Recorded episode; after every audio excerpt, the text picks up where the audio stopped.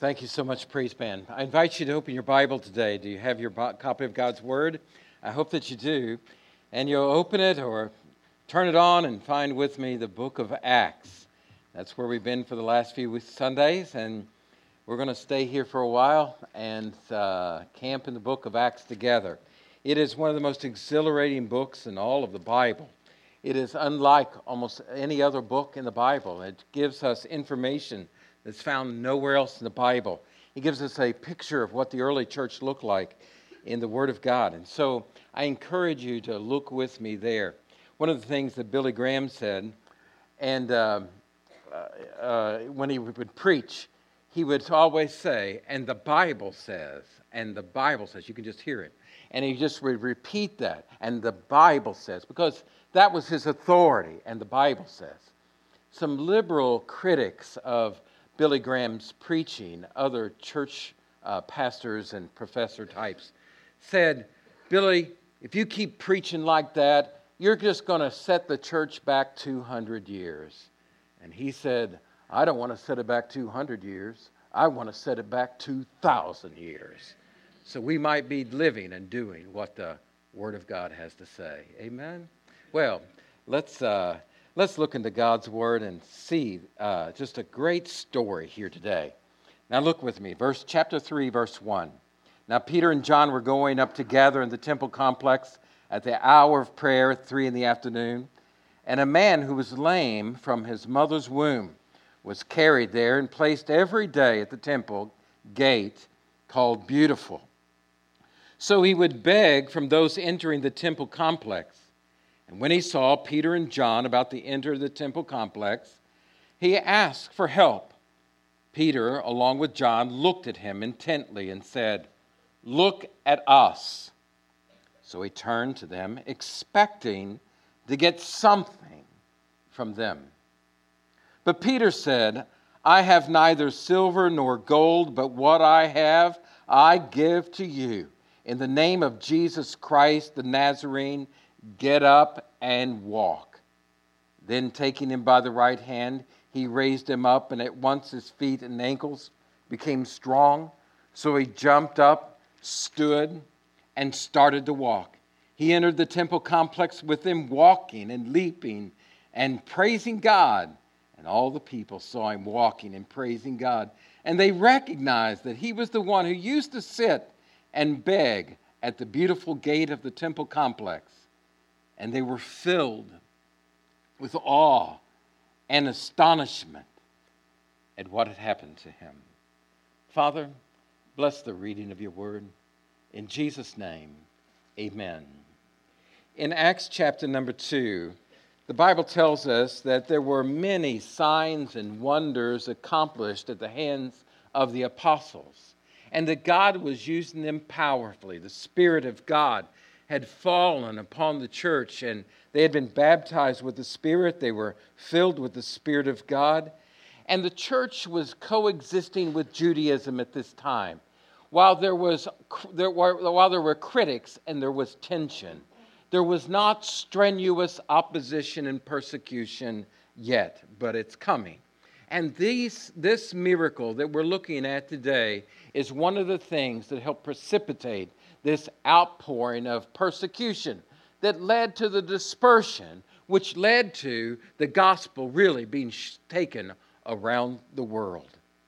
It's a story, it's masterfully told by uh, Dr. Luke in, uh, in this book of Acts. And he tells this story. It's a real life thing that happened, but it's a lesson in story. It's almost like an enacted parable. It's a teaching for us to learn from in the story of what happened to this man.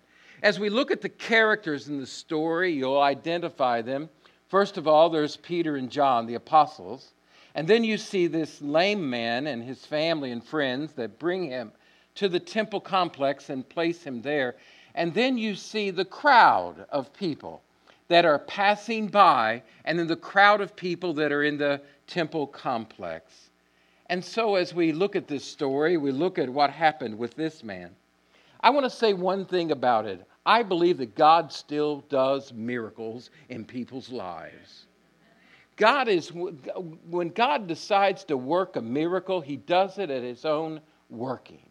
And you might be a scientific, and that's great. And I thank God for science. The reason science works is there's natural laws and natural order created by Almighty God. But there are certain things that happen that are outside of natural order and natural law. And let me just say something the God who made natural law can decide when to interrupt it at his will. Amen? And so we see here this great story. The other thing about this story is Christianity, folks, is not a dead religion, it's an alive one. Amen? It is not just about facts and doctrine and truth and theology. It's not abstract thought about life. It is ha- real life it deals with our, it reminds us that Jesus is alive. And the church of Jesus Christ is not to be boring, but be on fire and alive with the gospel of Jesus Christ, filled with the Spirit of God. Amen. I heard about a little town, there was a fire at the church. And, and so two of the church members were up there with a crowd of people, and the church was on fire. And the guy standing there looking at it turned and looked, and he saw a man they knew. He said, Frank, I haven't seen you at church in five years. He said, Well, it's the first time it's been on fire. And so uh, there's a lot of churches that aren't on fire. And uh, God has called us to live alive and be filled with His Spirit. Amen. With the church, there should be life and vigor and transformation. Disciples are filled with the Holy Spirit, facing a world in its brokenness we don't exist just to praise and just to fellowship and just to rejoice and just to comfort one another. We also exist to bring the gospel of hope to a lost and dying world. And that's the power of the transformation that only Jesus can bring. So, the first thing I want us to look at is the disciples' commitment. Now, Peter and John were going up together in the temple complex. It was the hour of prayer about three in the afternoon. So it's Peter and John going up together. I think that's interesting. We see this partnership and fellowship between Peter and John. Peter and John were really different kind of disciples. They had different strengths and different weaknesses in their own life. And uh, these men were, were uh, headed together, and it says they were headed up. The Bible says, look, it says, they were going up together. Why are you going up? Because if you understand how where Jerusalem sits on Mount Zion, that it's it has three valleys that surround this Temple Mount, and uh, the there's the Kidron Valley, there's the uh, Valley of Gehenna, and then there's the Tyropoeon Valley, and these three valleys uh, surround the the uh, the, the Jerusalem itself. And so when you go up into Jerusalem, you had to climb up out of those ravines, those valleys, and go ascend to the Temple Mount, which was an upward trek, and then climbing multiple stairs to get up into the temple complex. And so they were on their way. It was Peter and John together, and it's about the ninth hour, the Bible says. That's about three in the afternoon. It was the time for the evening sacrifice. It was an hour of prayer. And here we see Peter and John together. These two men were different, yet God had called both of them. They were both fishermen, but one was more impulsive and the other was more contemplative. One was more. Uh, he was just out there. He was, he was, uh, uh Peter was like that. He just kind of like a bull in a china shop sometimes. He just rushes in. But John gives more thought and more mystical to his thinking. John Phillips says Peter was a doer, John was a dreamer. Peter was a motivator, John was a mystic. Peter had his feet on the rock, John had his in, in the clouds. And uh, and, uh, but together, these two men are brothers and knit together in the, this gospel ministry. And so we look at it. They make their way, they're on their way, and uh, they're devoted. They're devoted to what? They're devoted, them, the Bible says they devoted themselves to the apostles' teaching, to fellowship, breaking of bread, and prayer. And so they were devoted. Verse 46 And every day they devoted themselves to meeting together in the temple and broke bread from house to house. They ate their food with joyful and humble attitude. So they were devoted. They had a commitment to worshiping God, knowing God. Three things I want to say about that. First of all, they were disciplined in their dedication. They took their faith seriously, their walk with the Lord, and they, conti- they had a continued dependence on the Lord. They wanted to come to the Lord in the evening sacrifice.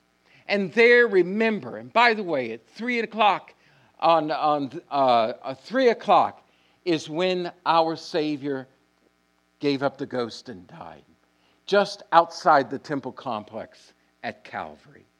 And when they would contemplate the sacrifice that was made in the evening, they couldn't help but think about the sacrifice of Jesus' atoning death on the cross for their sin.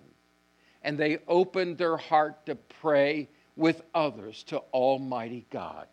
They knew that they were dependent on Him and they couldn't do this ministry God had given them without God's power, and they couldn't live the Christian life without God's power. And they devoted themselves not only to worship, but prayer and seeking God in their life. Personal devotion in their life a personal walk with Jesus Christ. Amen. The lame man, I want us to look at him. The lame man's condition. And a man who was lame, how long? From birth, from his mother's womb, the Bible says. He was carried and placed every day at the temple gate called Beautiful so he could beg from those to those entering the complex. Notice the real tragedy of his life. He's been born lame. He's never known how to walk.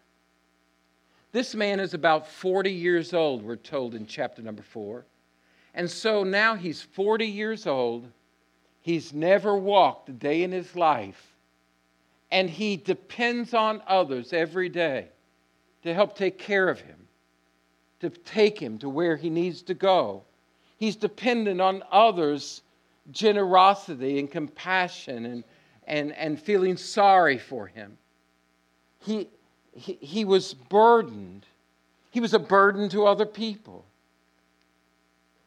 And some people would say about him, was it because of sin in his life or sin in his parents' life? Or because God doesn't love him? That's the reason he was born this way? And that was, those were some of the thoughts in first century thinking. And so he bore the shame of that on him as well. He's disabled, and he was called a sinner, and he was a burden, and he was a beggar, and he didn't have full access to the temple. Hmm. It was a serious defect in his life. Leviticus chapter 21 tells us the Lord spoke to Moses, saying, Speak to Aaron, no man of your descendants in succeeding generation who has any defect may approach and offer the bread of God. For any man who has a defect shall not approach a man blind or lame or has a marred face or his limbs do not work properly or a skin disease. He cannot approach me. Wow. This man never knew he never knew the joys that most young men would know. There was a sadness and a burden in his life. Not only that, a serious defect, but a very sad dependence. He depended on everyone. He was taken to the gate. It was called Beautiful. Most scholars believe that this is Nicanor, the Nicanor gate. When you come inside the temple complex, first there's the court of Gentiles. And in the court of Gentiles, even Gentiles could be there in that part of the temple complex. And so then there's a, a section that is the court of women. And, uh, and the court of Gentiles and the court of women. And there's nine gates that led past this partition. And it's called the middle wall of partition. And these nine gates gave you access into the place of worship. There were huge signs. No Gentiles can enter beyond this point, or they'll have death or punishment. And so this man was outside of this gate. It was covered, it was called Beautiful Gate because it was covered in Corinthian bronze and gilded with silver and gold. And it was an absolutely beautiful gate. And he had a plan. His desire, his sole desire really was to get alms from others. And so that was his desire. He just sat outside the gate. He had his hat on the ground or his, or his bucket or his bowl, and he was begging for alms. And it was strategic, certainly, because who's going to be more likely to give? People on their way to worship God or people leaving from worshiping God? their hearts are more sympathetic. And so he's asking and praying and hoping to receive enough money to help support himself. And so he was helpless. This man is a picture of all of us. Stay with me this morning. It's a picture of all of us. Because every one of us have been maimed by sin. All of us have been disabled from birth all of us were born in our trespasses and sins, and we're dead by them. Psalm 51 says, Behold, I was shapen in iniquity, and in sin did my mother conceive me. Aren't we all sinful? Would you all agree with me? We're all sinful. Look at the people around you in this room. Good people, sinful people. All of us. Amen? Look at the pastor. Sinful person, too. We all need God's forgiveness and grace and healing in our life. Folks, even little children are sinful. You know what the most amazing thing was? When our little babies came into our life, it didn't take me too long to figure out they wanted to exert their will against our authority. It wasn't surely just the preacher's kids that had this problem. Somebody said, Why are preachers' kids so notoriously unruly? And I said, Because they hang out with deacons' kids. That's the problem.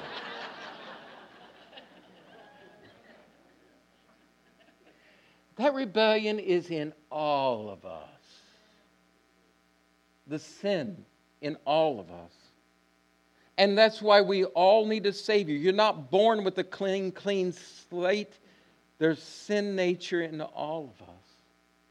Because the first man and the first woman rebelled and sinned against holy God, and sin came into this whole world, and their, all of their children and descendants have sin in them, and they indeed also sin themselves.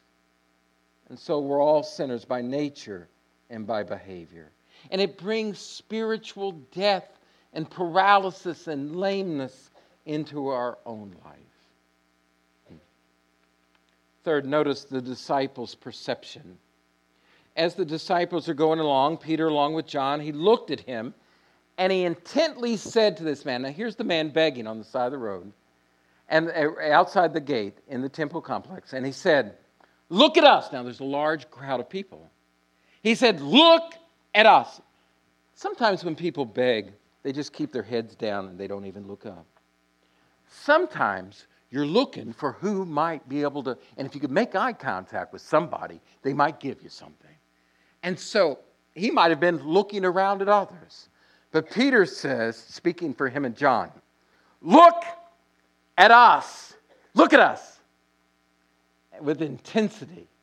And so he says, I, I, I see you. I care about you. Look at us. The disciples just didn't pass by him. Sometimes we're so tempted to just pass by or throw a coin or two somebody's way. But instead, of really meet the deepest need in their life. Notice this about Peter and John. Number one, they saw him. Number two, they cared about him. And number three, they engaged him. If you don't care about people in their brokenness and their pain and their lostness, you'll never do anything about it. Jesus tells the story. Remember when the lawyer asked Jesus, he said, And who is my neighbor? Jesus tells a story, didn't he? You remember it? He said, A certain man was going from Jerusalem down to Jericho and he fell among thieves, and they beat him, and they stole from him, and they left him half dead. And then he said, A certain what? Priest came by, and he saw him, but what did he do? He moved to the other side. And a certain Levite came along, and he saw him, and what did he do? He moved to the other side. But a certain Samaritan, the Jews hated Samaritans, came by and he saw him and he felt compassion for him. And he went to him and he bandaged him and he anointed him and he put him on his own beast and he took him to an inn where he could be cared for. And he invested money in him and time and care.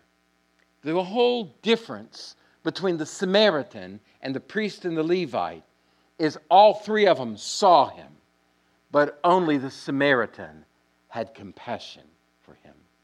We won't care much for people and we won't engage people if we don't care about them and if we don't feel compassion for them. And so Peter and John, they care about this man and they see him and they say, Look at us. Because they want to give him something beyond just alms. They want to give him something more. Now, what did this man expect? Notice the lame man's expectation. What did he expect of Peter and John? Money. Alms, that means money. Now, this helps me understand right here that they're most likely Peter and John are Baptists. Because silver and gold have we none. But honestly, look at it. People expect the wrong things often. They want, they think they know what they want, but God wants to do something so much more in their life. You know, people expect the wrong things from the church. What does the world have to offer a man that's paralyzed? The man who's broken in his sin, the man that's lost. What can the world give him? You might give him some sympathy. You might listen to him. You might give him some counsel. You might give him and entertain him with some activity. You might entertain him through some movies or plays or dramas or books. And maybe it takes his mind off of his hurting, but soon as the movie is over, he's back to living his life. He might try to dull the pain by drinking alcohol, but that isn't going to change your life. You're still going to be lonely and hurt and broken inside. You can offer self helps and you can uh, offer pop psychology and support groups, but that won't change you. And some churches get off mission themselves. And they think that what you do need to do is just moral teaching from this book and just teach certain moral principles and ideas. And some people, the church is all about the music or the art or about entertainment or about putting on a show. And you go to some churches and it's just a positive message about having a positive attitude in this life. But that'll never change you. And you can preach psychology and tell stories that warm and entertain the heart, but it won't change a man who's broken and in need of Jesus Christ. And what we don't need any more of in the church is, is politics and and, and, and taking positions on this thing or that thing and be an advocate for this or that. What we need is the church of Jesus Christ aflame and in love with Jesus and telling others about Jesus and proclaiming the gospel to a broken and lost world. Folks, let's don't give alms. Let's give Jesus to this broken world. The world will give alms. Let's give Jesus. So the disciples, Peter and John, said, Look at me. And intently says, Look at us. Don't look somewhere else.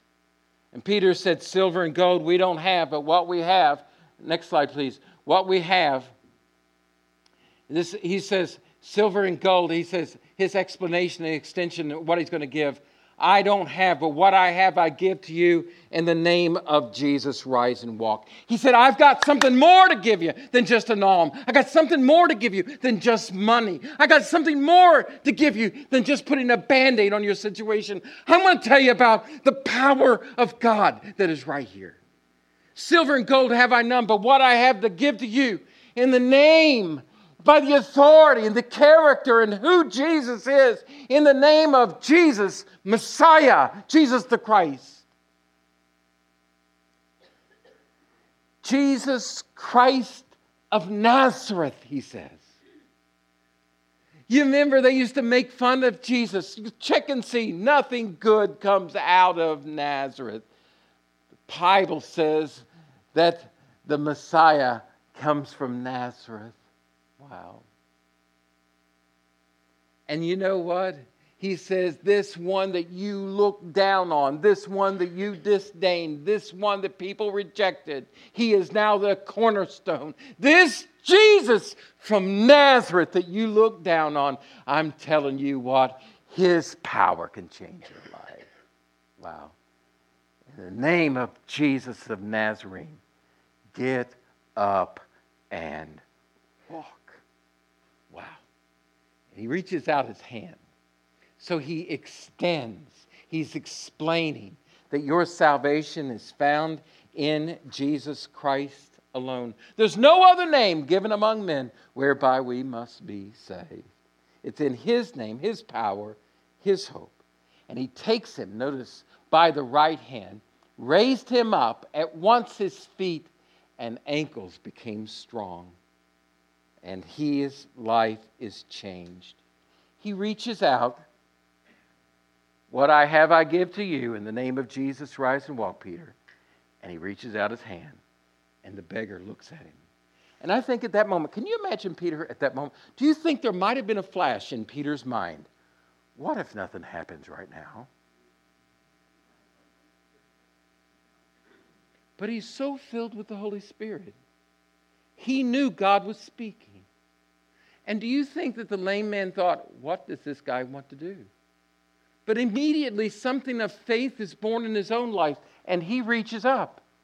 And these men take hands, and the power of God changes his life. Wow. Then, taking him by the right hand, he raised him up, and at once his feet and ankles became strong. What do you think that felt like? He's never been able to walk in his entire life. He's 40 years old. Nobody even taught him how to walk. All of a sudden, he feels strength come into his legs, strength come into his ankles, vibrancy, and he stands up erect. I think, do you think he tottered a little bit? How do I walk? It didn't take him long. The God that healed him taught him to walk immediately. And he begins to walk and leap and praising God. Can you imagine what that was like? What do you think he felt like immediately inside of his life? Wow. It says at once, immediately, it says, his feet and ankles became strong. When Jesus comes into your life, he immediately changes you and you're born again. And it's a new life in you. Amen. He jumped and he stood and he walked. Do you think he might have thought, man, I got to run home and show mom and dad. I got to run home and tell my brothers and sisters. I got to run. No, he said, the first thing I want to do is I want to walk in there inside this temple and worship Almighty God. He begins to leap and praise and worship God Almighty inside the temple. Wow. That's the lame man's transformation. He's experienced something more in his life. He expected something from the disciples, but God gave him something more in his life. The disciples, rather than just give the man what he expected, they expressed and gave him, extended something more to the man. And the man, once he's been healed, is expressing something more in his own worship of Almighty God. It is amazing and beautiful story about how God can change all of us. He once was far away, but now has been brought near. The partition wall has been knocked down, and he has access into the very presence of God to worship him. Hallelujah. The disciples gave something more. The man experienced something more than just alms. Now, I want to talk to you for just a few minutes and we'll be done. The world can give alms, listen to me, but we've got more to give. The power of Jesus is in the gospel message that we've been given.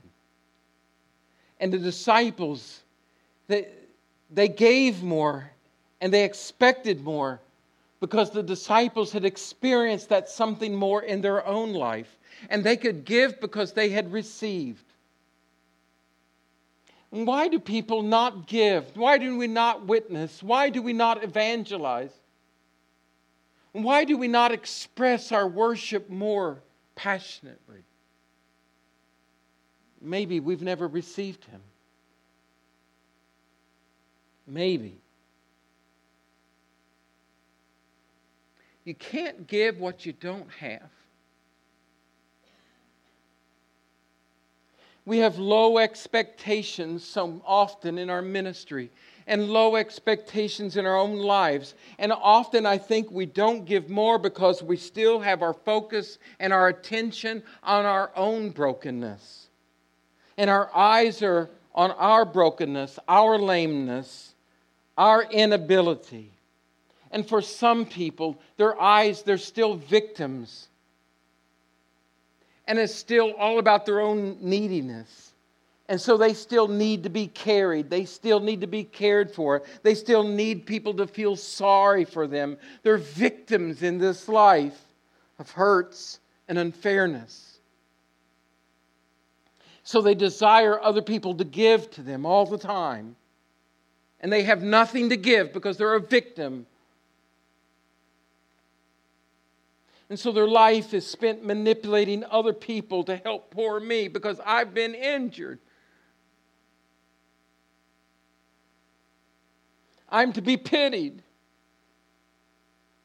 I didn't have some things that other people have, so I'm a victim. I didn't have a good home. I didn't have a father. I had a mother that abandoned me. I, I, I, I, I didn't have fine education. I didn't live in a nice side of the tracks. I didn't have money and wealth. I didn't get the education other people did. And we can be, be these victims. This happened to me, so I'm a victim, and I can never get over it. I'm telling you, with Jesus Christ, this lame man had been a victim for 40 years, but Jesus changed his life. And when you come to know Jesus Christ, He lifts you up out of victimhood and He makes you a son and He makes you a daughter. And now I can be strong and now I can be alive and now I can live. No matter what happened the first 40 years of my life, I can live for God and be different. Wow. Isn't that amazing? I am strong. I am healed. I am whole. I am blessed. I am victorious and not a victim. I'm alive and born again. I'm a child of the King. And I got something to give others because He's given so much to me. I'm free to serve and I can give because of what God has done in my life. Woo. Finally, the people's observation and awe. They recognized he was the one who used to sit and bed at the beautiful gate, beg at the beautiful gate. And they were filled with awe and astonishment at what happened to him. Hey, did you see that guy? You see that? What's all that commotion up there? Do you see that guy? Do you see that dude? Doesn't he look just like the guy outside? He does. Does he have a brother? Man, that's him. You're kidding. I just saw him. It's him. He's been changed. Who did that? How did it happen? God did it. In the name of Jesus. Wow. And they were filled with awe. And a large crowd of people gathered, and Peter took the word of God and preached Jesus to them. We're going to talk about that next week. And lives were changed. You know something? When Jesus changes a life, and it's really changed, all of their friends and family, the people in their world, notice that life is different. Amen? Let's tell others about how Jesus has changed our life. Amen. Who do you identify in this story? Maybe you feel like the lame man. You're paralyzed in your sin and you feel like a victim and you feel like nobody cares for you and you can't save yourself and everything you do fails. I want to tell you the good news today is look at Jesus. He'll change your life. Maybe today that you feel like you're one of the apostles and that God has changed you and you can't wait to tell other people about him. Amen. Maybe today you feel like somebody just passes by and throwing coins in a bucket rather than giving people what they really need. Maybe God's speaking to you and saying it's time to quit being an alms giver and start being a Jesus giver in this world. Let the Lord have his way in your life. Father in heaven, thank you for your word. It's powerful, it's true, it's. Father, I pray that today, that this simple message and story would speak to our own hearts. And Father, that we would respond in believing and trusting and surrendering our lives to you. Lord, have your way in us. In Jesus' name, amen.